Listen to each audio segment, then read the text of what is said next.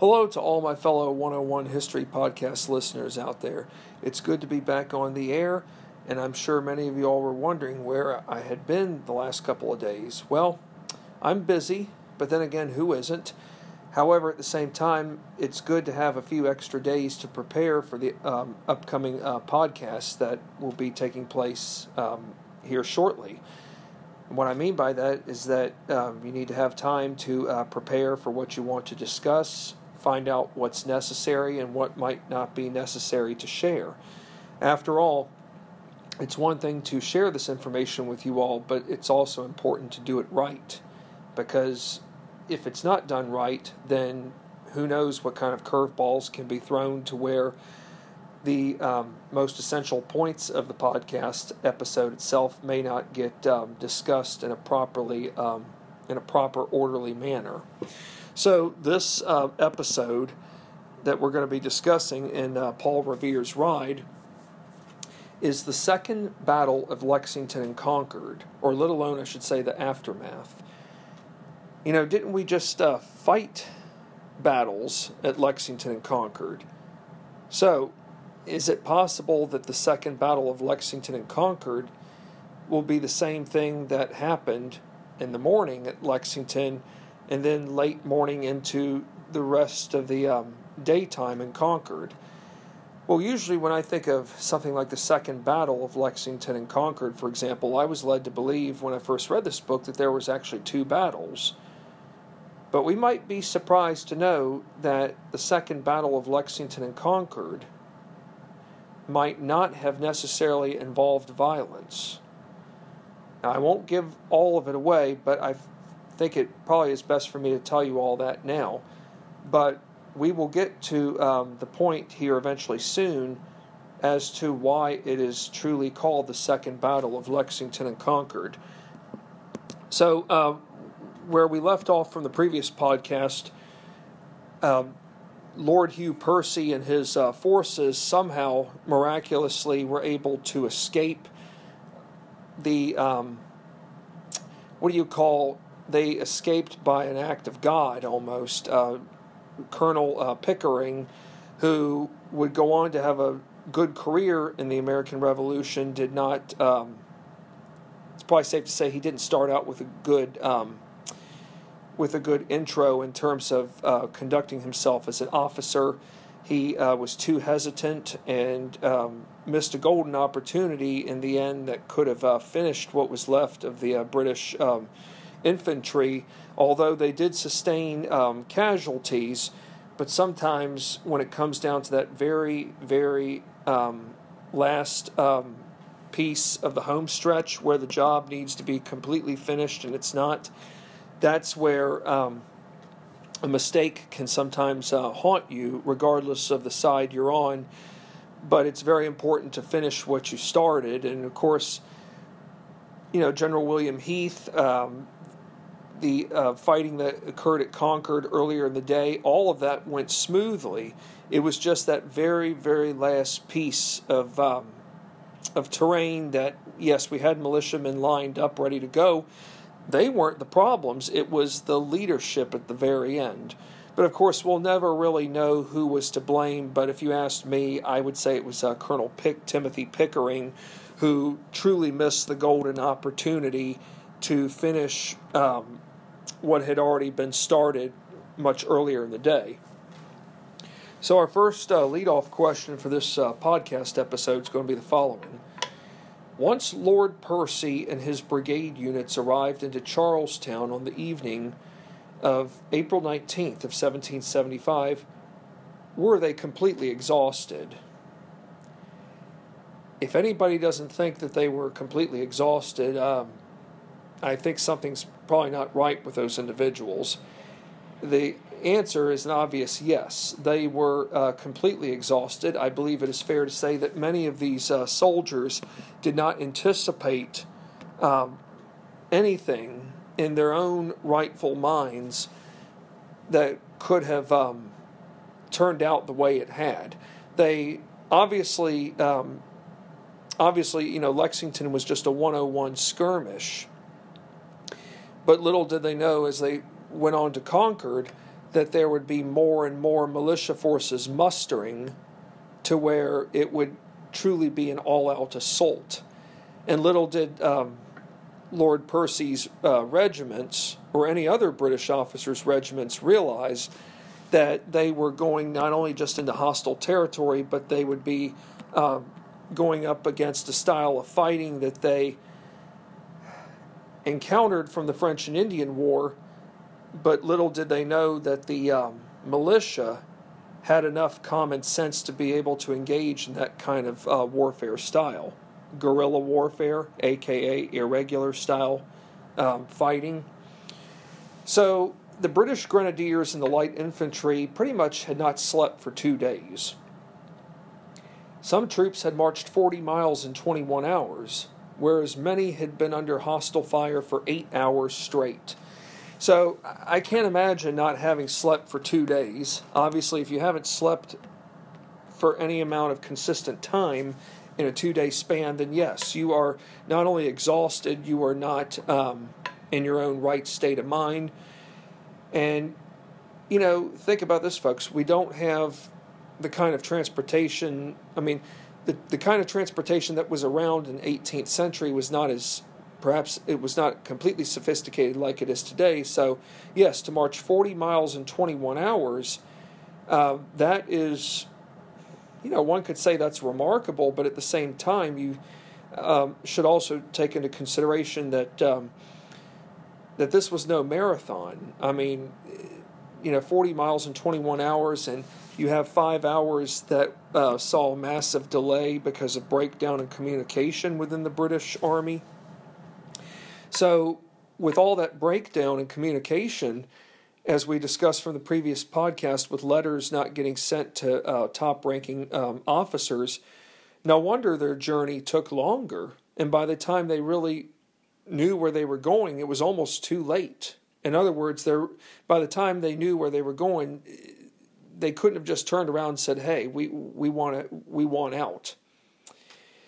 So yes, uh, to have marched 40 miles in 21 hours was daunting enough, but to have been under hostile fire for eight hours, I think personally, to me, if, if one were to ask which do you think would have been the, the worst of the three um, three answers there, I would have said being under hostile fire for eight hours. And the majority of the British casualties got transported across the Charles River to Boston by HMS Somerset, which happened to be the same ship that tried to block uh, Paul Revere's mission in uh, where he crossed the Charles River um, successfully to um, advise of the um, warning where the British would either come by land or sea. That is, uh, one if by land and two if by sea, in terms of uh, lights being lit at the uh, North Steeple Church. So the HMS Somerset is transporting these uh, British casualties, which are very high in number, to where naval forces needed three hours to ferry them across the river. So this wasn't a one stop shop, folks, in terms of casualties. Um,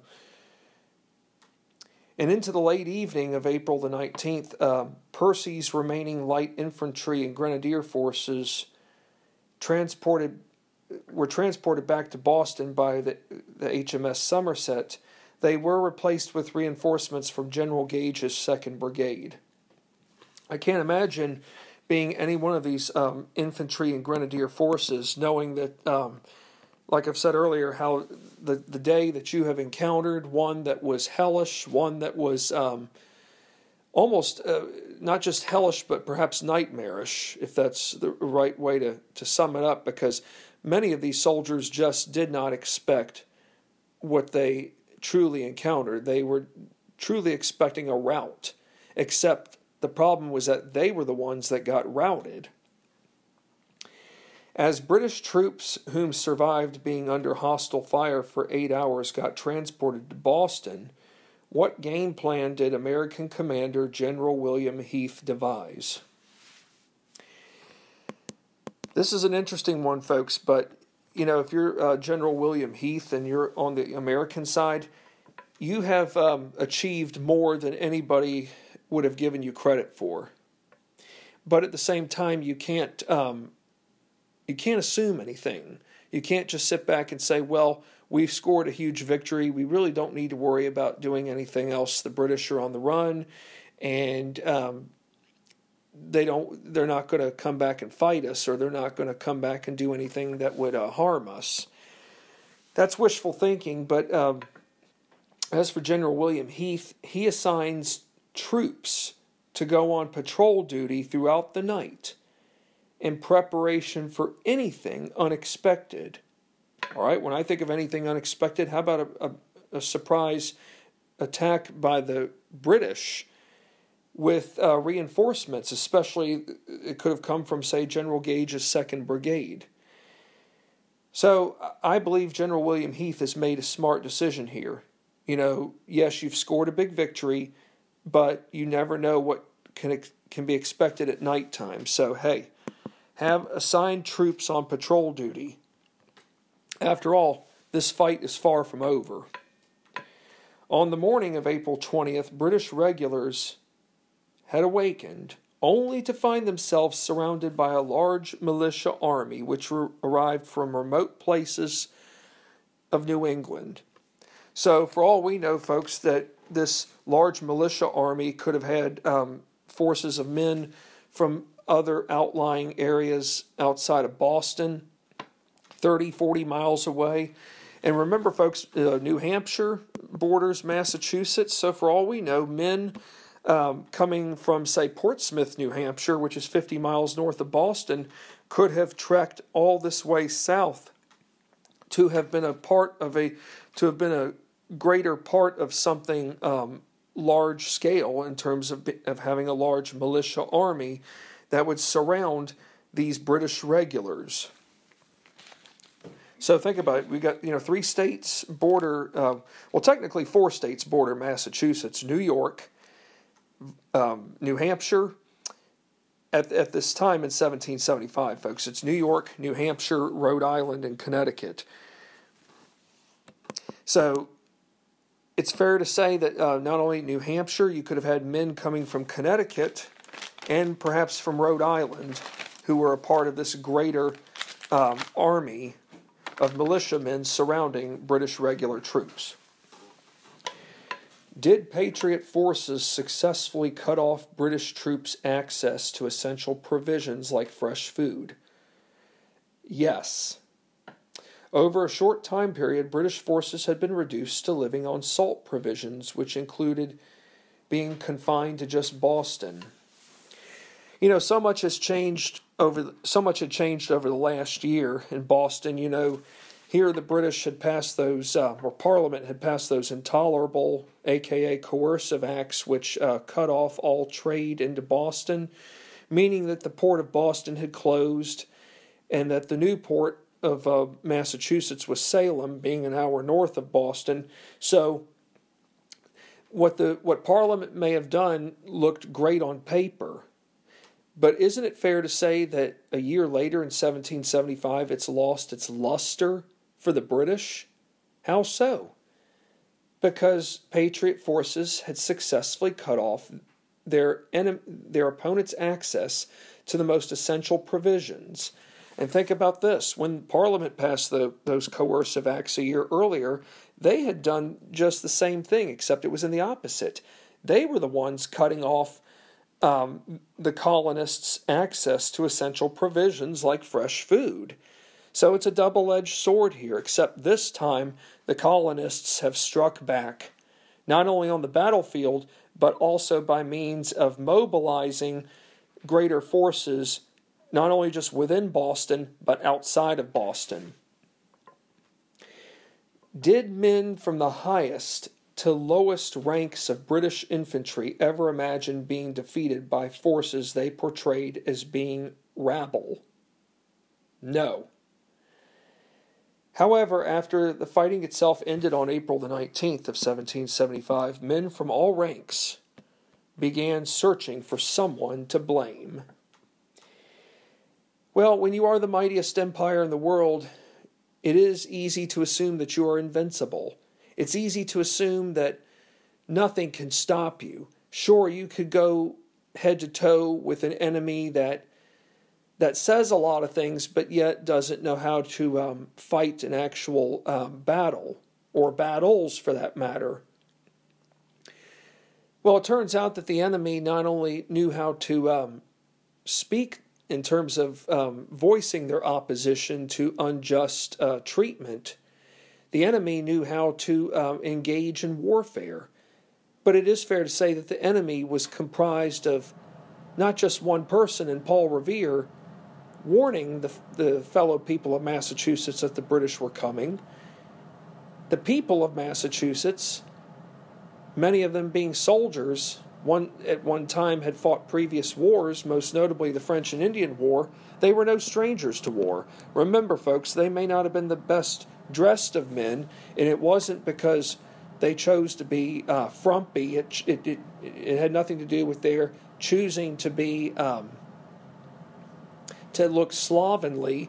It was just what they had on. It, it was the necessary clothing they had, and it and it's and it got by, and they survived. But yet, they may have been ragtag looking, but somehow they still managed to go head to toe with the mightiest empire in the world, and were able to defeat the mightiest empire on April 19th of 1775. So who are the British going? Who are the British from within their um, military system? Who do they want to blame? Could it be one person or could it be many? I would like to think that the blame cannot be on just one person alone. To me, the blame would have to come from a multitude of sources. Lieutenant Barker believed that the fighting at Concord alone could have been avoided had Colonel Francis Smith arrived sooner to the North Bridge once tensions began ensuing. Well, remember, folks, Colonel Francis Smith is the one that pretty much is the saving grace for the British at Lexington. He's the one that pretty much has to tell the soldiers to get back in line. He's the one that um, lambasted other officers' um, failure to um, control their men, but he also lambasted those officers who, um, for one, never gave any proper command for their um, units to fire, and two, it wasn't so much that they fired into the fired into the uh, crowd of uh, militiamen, the fact that eight militiamen die. They may not have, they all didn't die on the battlefield. Remember, folks, some of them shot, were shot, and yet they survived for that time period of time being they weren't far from their homes, and about three or four of them died right in front of their um, properties, in front of their uh, per, in front of their private property, being that of their home. But could but could blood itself have had been um, bloodshed itself had been prevented? Perhaps so. Yes. But we also know that the uh, firing at Lexington was not uh, started by militia forces. It wasn't started by regulars it more than likely that first shot was fired from a bystander who was um, hiding behind a um, stone wall, whom decided to fire to make um, to let it be known that shots were heard round the world. However, you know Colonel Smith could not have been in twelve places at one time. He did the best he could to get the um, to get those forces regrouped at Lexington Green, but it took obviously a lot longer because many of them chose to be hostile towards him. But yes, if he had arrived sooner, it's it's possible that um, that fighting at Concord could have been prevented, but we'll never know. There's no 100% guarantee on that. As for Lord Hugh Percy, he was the lone officer whom saved the day for British forces in the aftermath of Concord. However, he was the first to advise change in attitude, meaning that all superiors, aka officers, could no longer underestimate American forces. Somebody's got to take a stand, and I'm glad that Lord Percy at least has the decency to to uh, point this out. Of course, we must keep in mind that Lord Percy did not like the Stamp Act. Um, he was one of many um, in not just in, Parliament but in Britain, who um, opposed um, the um, what we would now say unconstitutional measures passed upon the colonists without their con- proper consent. But, you know, Lord Hugh Percy, I think it's fair to say that he did have a better sense of respect towards uh, these militia fighters, given that, okay, they may not have been the best dressed of men, but yet they knew how to fight.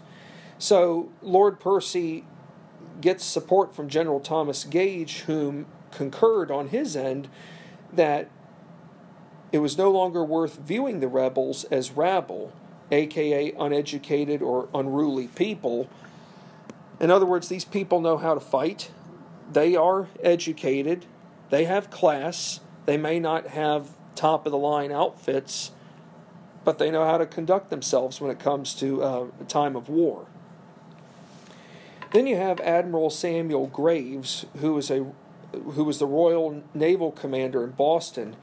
He became enraged over the malicious style, over the malicious fighting style. Okay, I mentioned this earlier. I've mentioned it before. I'll mention it again. The fighting style of the militia wasn't that um, what we call guerrilla warfare or irregular fighting that um, resembled what um, Indians often did? Absolutely. And for those of you who need a refresher uh, on what I mean by irregular style of fighting, well, how about hiding behind trees and other concealed wooded spots where troops could fire and fall back only to force the enemy off track into the unknown? So, in other words, the enemy wants to chase the um, chase the um, the hunters down because the enemy's being hunted.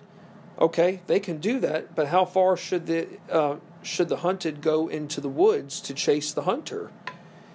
Well, that's up for them, but the further they go, they may not leave the woods alive. So that that's the uh, the beauty and yet the danger of irregular fighting is that you know for a force to fight in an unconventional way that onto itself is like special teams. But for the opposition who's being fired upon, yes, they want a piece of the action, but yet if they don't know how to conduct themselves in this style of fighting, then they'll never know what truly hit them. And that's really what happened to the British at Concord. They were walking along, you know, marching to Meriam's Corner, and that, and here's the thing: Meriam's Corner. You have two. You have a multitude of uh, roads that you can turn on with a bridge, but no matter what direction um, regular forces, or I should say infantry forces, took, they were met with an enemy.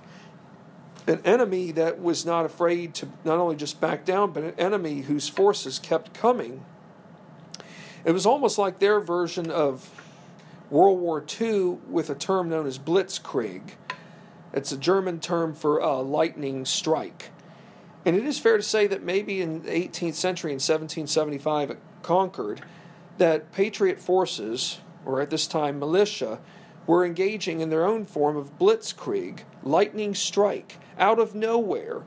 Here the British are marching thinking that they've got nothing to worry about, and all of a sudden, out of nowhere, fires gunfire is being um, is being um, is coming upon the uh, British regulars at all directions to where they don't even have the best places to mobilize their forces to um, to um, measure a counter um, attack. They might have, but they don't know. They may not know, for all we know, where they're lined up. That another force behind them will will cut them off, and that is another another um, group of militiamen. So that that's why Admiral Samuel Graves is so angry. It's not so much that his that the British were defeated, but they were defeated in a manner that they did not expect, that they were never um, expected to encounter. But that's but we must keep in mind that while the British are so focused on order and tr- traditional customs of 18th century warfare style, they got themselves a rude awakening and realizing that, hey, not everyone always abides by the proper rules of war. While British commanders bickered over whom was to blame for the infantry's debacle at Concord, what were the Americans doing? Well, I can tell you this much: they're not um, having um, celebration festivities. Although it would be nice to think that they're doing that, but they don't have time for um, grand celebrations right now at this moment. They've still got a lot of unfinished work to do. For starters, they are gathering up the wounded to burying the dead. But it was at Cambridge where Whig leaders assembled and began preparing for what lied ahead. Cambridge, which is home to Harvard, became the new temporary or interim seat of government in Massachusetts. When someone says the interim seat of government, it means that it's just a temporary place until until a new lo- a new permanent location can be found. Well, you know, of course, Boston still is the capital of Massachusetts today, but remember, folks, in 1775, Boston is pretty much in the hands of um, of British control. So, if Boston is still in the hands of British control, you've got to go somewhere else to conduct uh, your governmental affairs. After all, government's got to be functioning, and if it means doing it on an interim basis, that's better than having no government whatsoever. So, where is Paul Revere? You know, I know I haven't mentioned him a lot recently. I haven't forgotten about him, but I'll say it again. Paul Revere's ride was more than just a, a ride. It wasn't all about him. And remember, this whole movement, especially communication from bottom to top, it involves everybody. After all, everyone has a story to tell. And that's quite all right. Even Paul Revere would agree. But Paul Revere is in Cambridge the day after Lexington and Concord, and he was meeting with the Committee of Safety which is the closest thing to a functioning executive authority.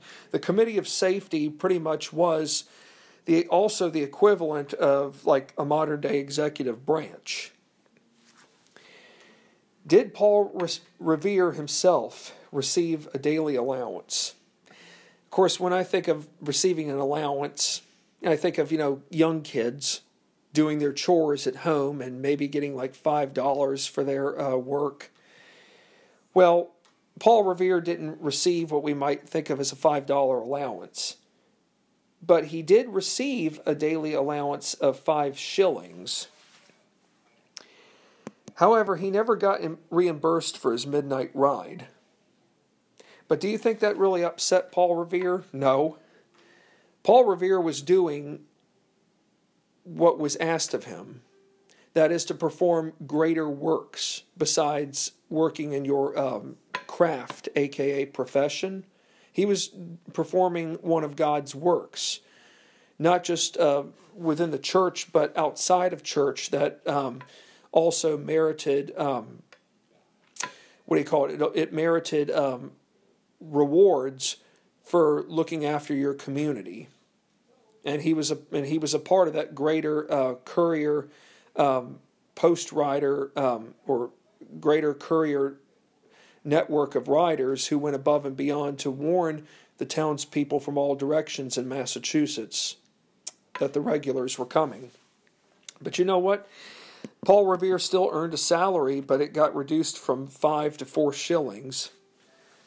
But I think it's fair to say he would have been fine with that because it wasn't about the money. It was, think about this, folks yes, it was one thing to get an allowance, but I think it's fair to say that these men at this time were more concerned about the outcome than they were about the income.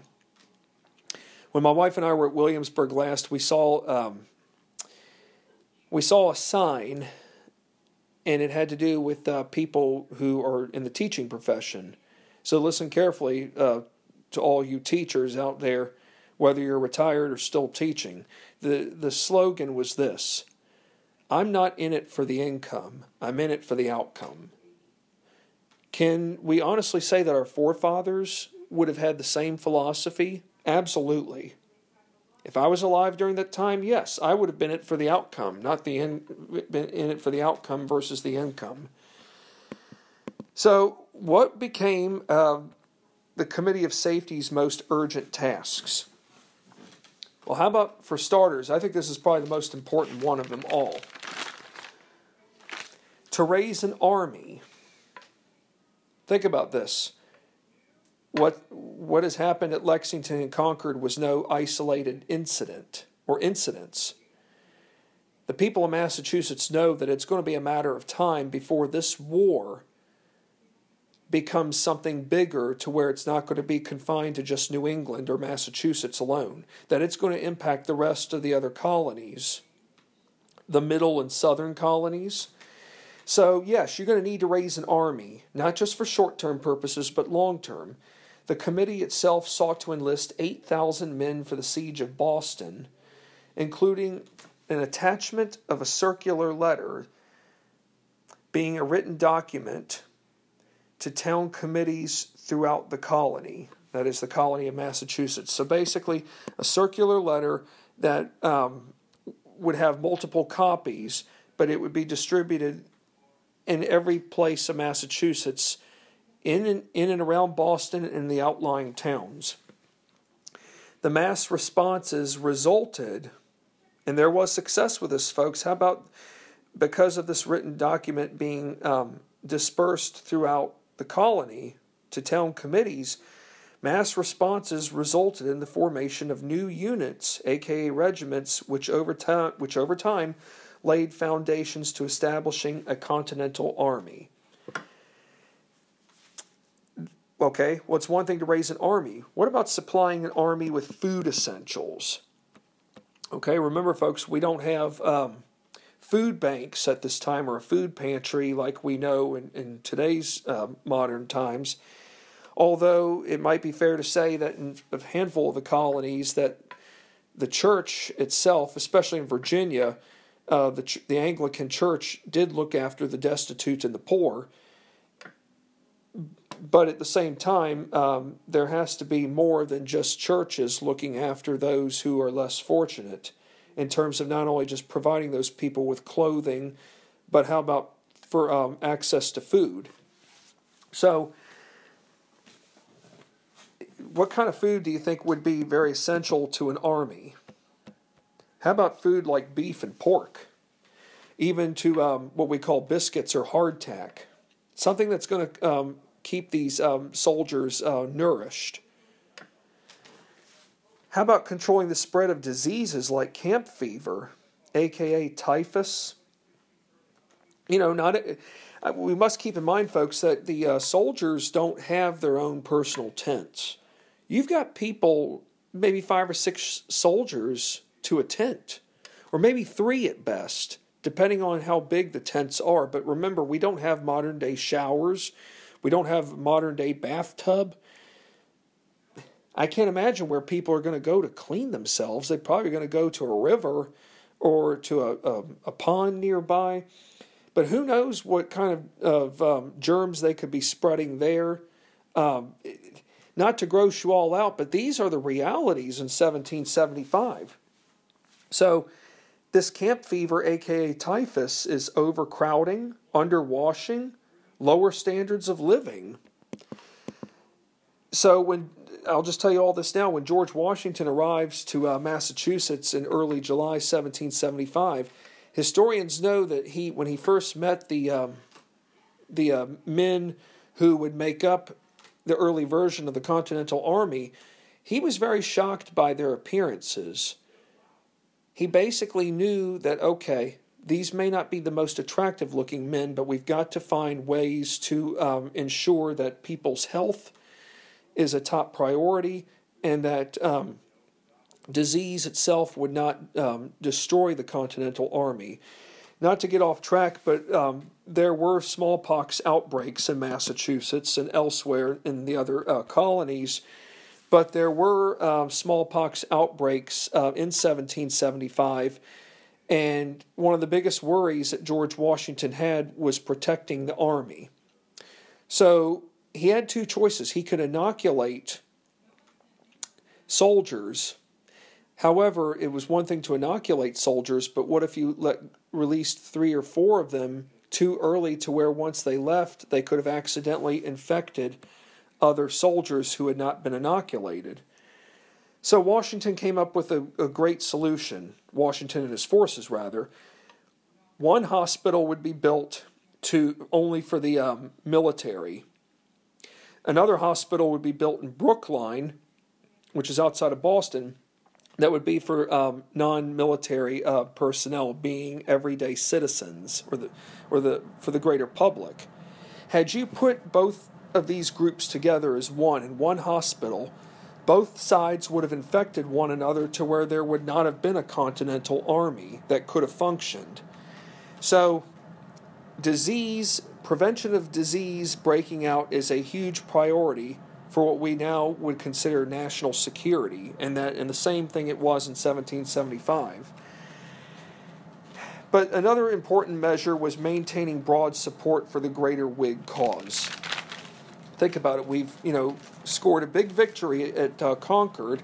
We stood our ground at Lexington, but going forward now, we know in Massachusetts, rather the people of Massachusetts know that that it's just a matter of time before this uh, conflict will become a greater conflict where the other colonies will see for themselves just how broad and how um, powerful the um, situation is with England. Did the Committee of Safety work e- efficiently in spreading the news about what happened on April the 19th? Y'all are going to really be intrigued with this. It is very intriguing to say the least. Yes, at around 10 a.m. on April the 19th, shortly after uh, the shots had been fired at Lexington, com- the Committee of Safety sent post riders out whom provided reports of the first shots fired in Lexington. So, in other words, Post riders could have gone 20 miles away outside of Lexington or even 30 at best to warn those towns hey, just a short while ago, shots were fired at Lexington. We are at war with England. So, this was their version of what we now call instant breaking news. The communications process wasn't taken lightly and from the get go, the safety committee worked tirelessly to shape the news from their perspective. Who is Israel Bissell? I don't expect many of y'all have ever heard his name. I didn't even know about him until I read this book. But Israel Bissell was a 23 year old professional post rider from East Windsor, Connecticut.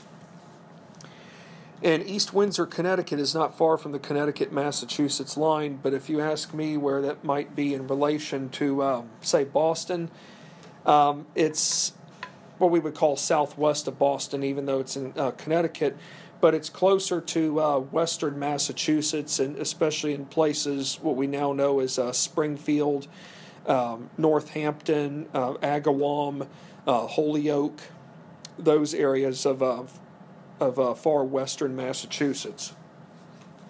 But, anyways, Israel Bissell was a professional post rider, and he and he traveled regularly along the roads between Boston and New York.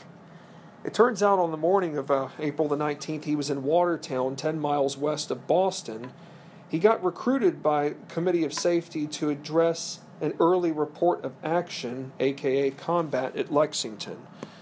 So, yes, he might be a professional post rider, but we could also say that he um, is like the equivalent of being a, a news reporter.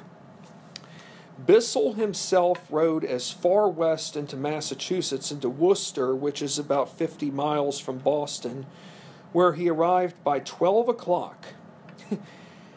he rode into Norwich, Connecticut by 4 p.m. and New London, Connecticut by 7 p.m. That must, if I'm not mistaken, I believe that the horse he started out with didn't make it by day's end, but ironically, um, at a tavern somewhere along the halfway point, um, tavern um, tavern people were kind enough to give him another horse to finish the day's job. We must keep in mind, folks, that horses, while yes, they can go the distance, they may not be able to cover long distances in one day's time like a car. From New London, Connecticut, the news of Lexington and Concord arrived to New York City on April the 23rd by 4 o'clock. So that's four days after.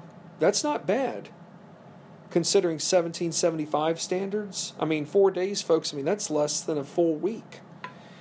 How about from New York to Philadelphia? The news arrived by 9 a.m. on April the 24th. From New York to Philadelphia at this time, it was 90 miles. So the post rider rode 90 miles in 17 hours. So I did the math. 90 divided into seven, into 17, that's 5.29 or 5 point, or 5.3 miles per hour. So in other words, this post rider would have gone just over 5 miles per hour. And we're not talking speed, we're talking distance. But he got the job done. Now, on April 26th, a week later, Baltimore, Maryland heard the news for the first time. Williamsburg, Virginia, nine days later, on April the 28th. New Bern, North Carolina, which is along which is on the coast of North Carolina. At one time, New Bern was the capital of North Carolina, and probably around during 1775, it's fair to say that that still was the capital. But it learned the people of New Bern learned what had happened in Massachusetts two weeks later. Come May 9th, that's when Charleston, South Carolina learned about what was going on, being almost three weeks after. So I find it pretty amazing just how much, um, how quickly the news itself did get to other cities. Yes, it may have taken two to three weeks for New Bern and Charleston, but the news itself got arrived faster than, say, for uh, the British. And I'll mention that here soon, but in the second week of May 1775, I should also point out that the first reports of Lexington and Concord got spread across the mountains into the Ohio Valley region. And there is a place in uh, Kentucky called Lexington, Kentucky, which is um, not far from Louisville or from uh, the capital, being Frankfort. Lexington, Kentucky, folks, believe it or not, got its name from a party of hunters in Kentucky whom, once they had learned the news of what had happened a few weeks earlier, these this party of hunters named their campsite Lexington in honor of what had taken place on April the 19th, 1775. What a nice way to remember those whom lost their lives on the 19th. Because after all, Lexington, you know, Lexington truly was where um, the first battle took place.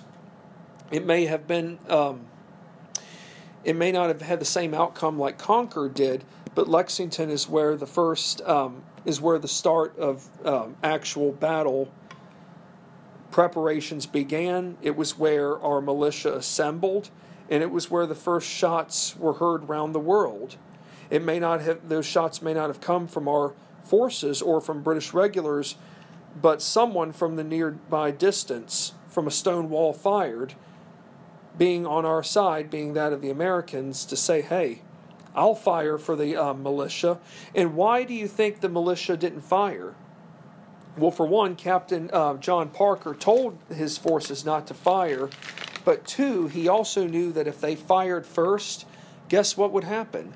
He knew his forces, if any of them survived, which they did, they he knew that they ran the risk of being um, arrested without any probable cause by British forces, and they would have been transported to England for um, committing treason against the crown. So that's why Captain Parker said, Do not fire upon unless you're fired upon first. In fear that, hey, if my men fire first, they will automatically be um, found guilty of treason. How else did the Committee of Safety go about gathering public opinion? Okay, remember, we don't have any public policy think tanks at this time, but it is fair to say that the Massachusetts Committee of Safety might as well be its own version of a public policy think tank. So, within four days after the 19th, which would have been around the 23rd, the committee gathered all justices of the peace to where they went about collecting sworn testimony from eyewitnesses over question of whom fired the first shots at Lexington and Concord. Okay, this is great. Justices of the peace. They are the ones whom, uh, whom oversee uh, the plaintiff and defendants uh, bring their uh, cases before them. So why not go to the people whom, whom were firsthand eyewitnesses? And depositions were taken from a majority of militiamen whom gathered on Lexington Common on the morning of uh, the 19th. Depositions were also given by British prisoners, as well as from soldiers whom fought at Concord. The more depositions you have, the greater the case that you have to present. Because if you don't have enough depositions, then how are you going to be able to solidify your claims? Now, on April the 25th of 1775, six days after fighting, the Committee of Safety learned what General Gage was going to do, and that was to send his own reports of Lexington and Concord directly to London. General Gage's dispatches took at least how many weeks do you think his uh, dispatches took to arrive to London? Was it three weeks? Was it five weeks or two? The answer is two. Whereas New England leaders addressed themselves to broader populations, aka communities at large, did General Gage's communication network remain stagnant? yes, his world of communication had preferred focusing on a chain of command to trusting officers based upon their rank. Remember communication from top to bottom, the communication being confined to just the inner circle? But worst of all, he only valued opinions from people within the ruling elite classes. You know, in order, in my opinion, if you're going to have a successful network of um, communication, it's got to start from the bottom to the top. That's why the Patriots or the militia forces, or just in general, the Whigs prevailed because they valued everyone's opinions regardless of where their rank in society was. They didn't confine it to just one sector. I do believe had General Gage been a little bit more open minded, he might have um, he might have had uh, better success. On the other hand, though, this is where a double-edged sword comes into play. General Gage was ultimately forced into maintaining his old strategical habits, considering that the countryside, aka outlying areas of Boston, had become very hostile, along with the fact that his messages were intercepted by enemy forces. Well, I could see why he is so hesitant to share information with a greater population of people, not just within the inner ranks, but perhaps with um, men who are outside the uh, confines of these inner ranks, in fear that perhaps those men would defect and um, share information to uh, locals about what was going to take place. After all, General Gage's wife, Margaret, more than likely was the source that um, broke the information to, jo- to Dr. Joseph Warren about the um, about the uh, plan to uh, seize munitions at Concord. Of course, when uh, General Gage learned what his wife had done, he obviously uh, had her uh, sent back to England.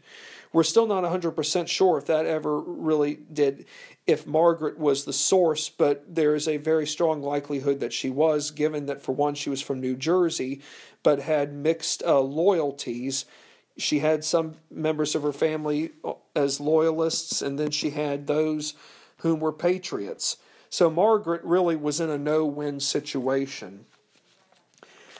And by a twist of fate, there were loyalist newspapers.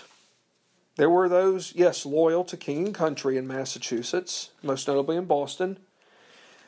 But they didn't come out and defend General Gage on his behalf. Yes, there were some men who actually um, did take up arms with General Gage and his troops, but many of them were not really interested in fighting. They just wanted to remain loyal to king and country.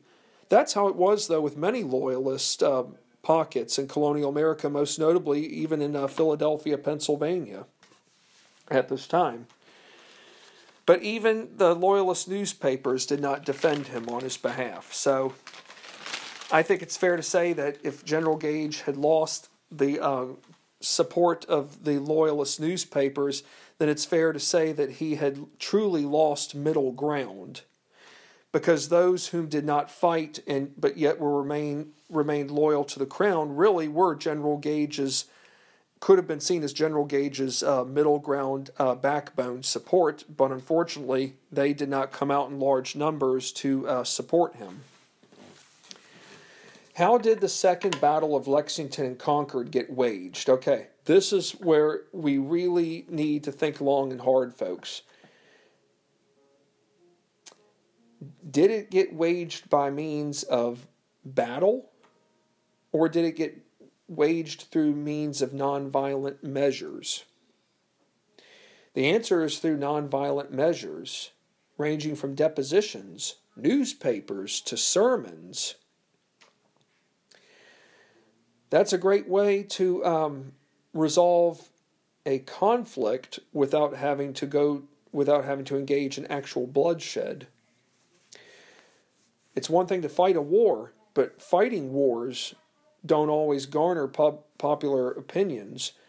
Telling the story of what happened gets people more intrigued. They, it also gets them to get a better understanding of what is really going on. And to hear what uh, soldiers have to say, that's powerful too. Popular opinion became a triumph for Americans, and its impact was felt everywhere in British America, where people's attitudes were transformed significantly by what had taken place at Lexington and Concord. Yeah, I mean, I think it's fair to say that people in America maybe were feeling okay about themselves, but they really weren't feeling good, though, knowing that here they were being trampled on by an elephant that no matter where the elephant was going, the elephant um, didn't care about their fundamental rights to life, liberty, and the pursuit of happiness. Perhaps that uh, unfinished teapot in John Singleton Copley's portrait of Paul Revere now is shining brighter because there still is a beacon of uh, light at the end of the tunnel. And Revere's work now has um, reaped significant rewards not just his work, but that of the uh, courier riders and that of the uh, people of Massachusetts as a greater whole for taking his message and using it to their advantage to mobilize on their end to stand up to the mightiest empire in the world. Now, how did the news from Lexington impact an English immigrant whom arrived into Pennsylvania the year before, being 1774? And whom was this man? Well, for part one, uh, the news from Lexington brought this immigrant a new sense of restored hope, aka confidence, considering he had pretty much lost everything in England. Okay, and who was this man? Thomas Paine. Wouldn't he become the author of a of a uh, fifty-page book called a pamphlet called Common Sense? And his most famous words in Common Sense were these are the times that try men's souls. Within a year's time, Thomas Paine found employment in Philadelphia as editor of the, Pencil, of the Pennsylvania Magazine. Its circulation increased from 600 to 1,500 subscribers. I think it's fair to say Thomas Paine has come to see America as a better land of opportunity than England. As for George Washington, where was he when he first when first learning about what took place at Lexington? He was working on his farm at Mount Vernon. And of course, when he learned about this, he knew that it was time to uh, take proper course of action. Well, to wrap up this podcast, I should say the following of this podcast episode. Many men's lives would become greatly impacted by the events of April 19th, 1775. There's no question about that. And how they received these those news events was another thing. But Americans had something good to feel about, considering her forces had proved they could go head to toe with the mightiest empire in the world and force the king's troops to go on the defensive where they where they no longer were seen as invincible. Yes, we have uh, struck a huge blow to the king's um, army. We've also struck a blow to George III and to Parliament that, hey, Yes, we have talked up a good talk in voicing our opposition. But now we have shown that on the battlefield, we can voice our opposition by engaging in irregular style warfare fighting, by letting it be known that mosquitoes, while yes, may be smaller compared to an elephant, mosquitoes are not to be messed around with. And when an elephant disturbs the mosquito so much, mosquitoes will come at all angles to attack that elephant to the point where the elephant no longer is the bully. The elephant is now the one that's being bullied around because how because of how he is treated his subjects below him being the 13 colonies. Well, we've covered a lot of ground tonight, and I will point this out now that when I'm on the air again with you all next, um, the next uh, podcast episode for Paul Revere's Ride is going to be our last uh, episode for this um, series. It's been a great one, and I hope you all have found it beneficial. And I look forward to being on the air again next. And for those of you, um, I've said it before, I'll just say it again. Thank you for listening. You all have been wonderful. Continue to um, keep listening and continue to spread the word to those who want to podcast. Tell them to come to Anchor. It's free, the opportunities are limitless, and the results go beyond the sky ceiling. Thank you again, and stay safe. Good night.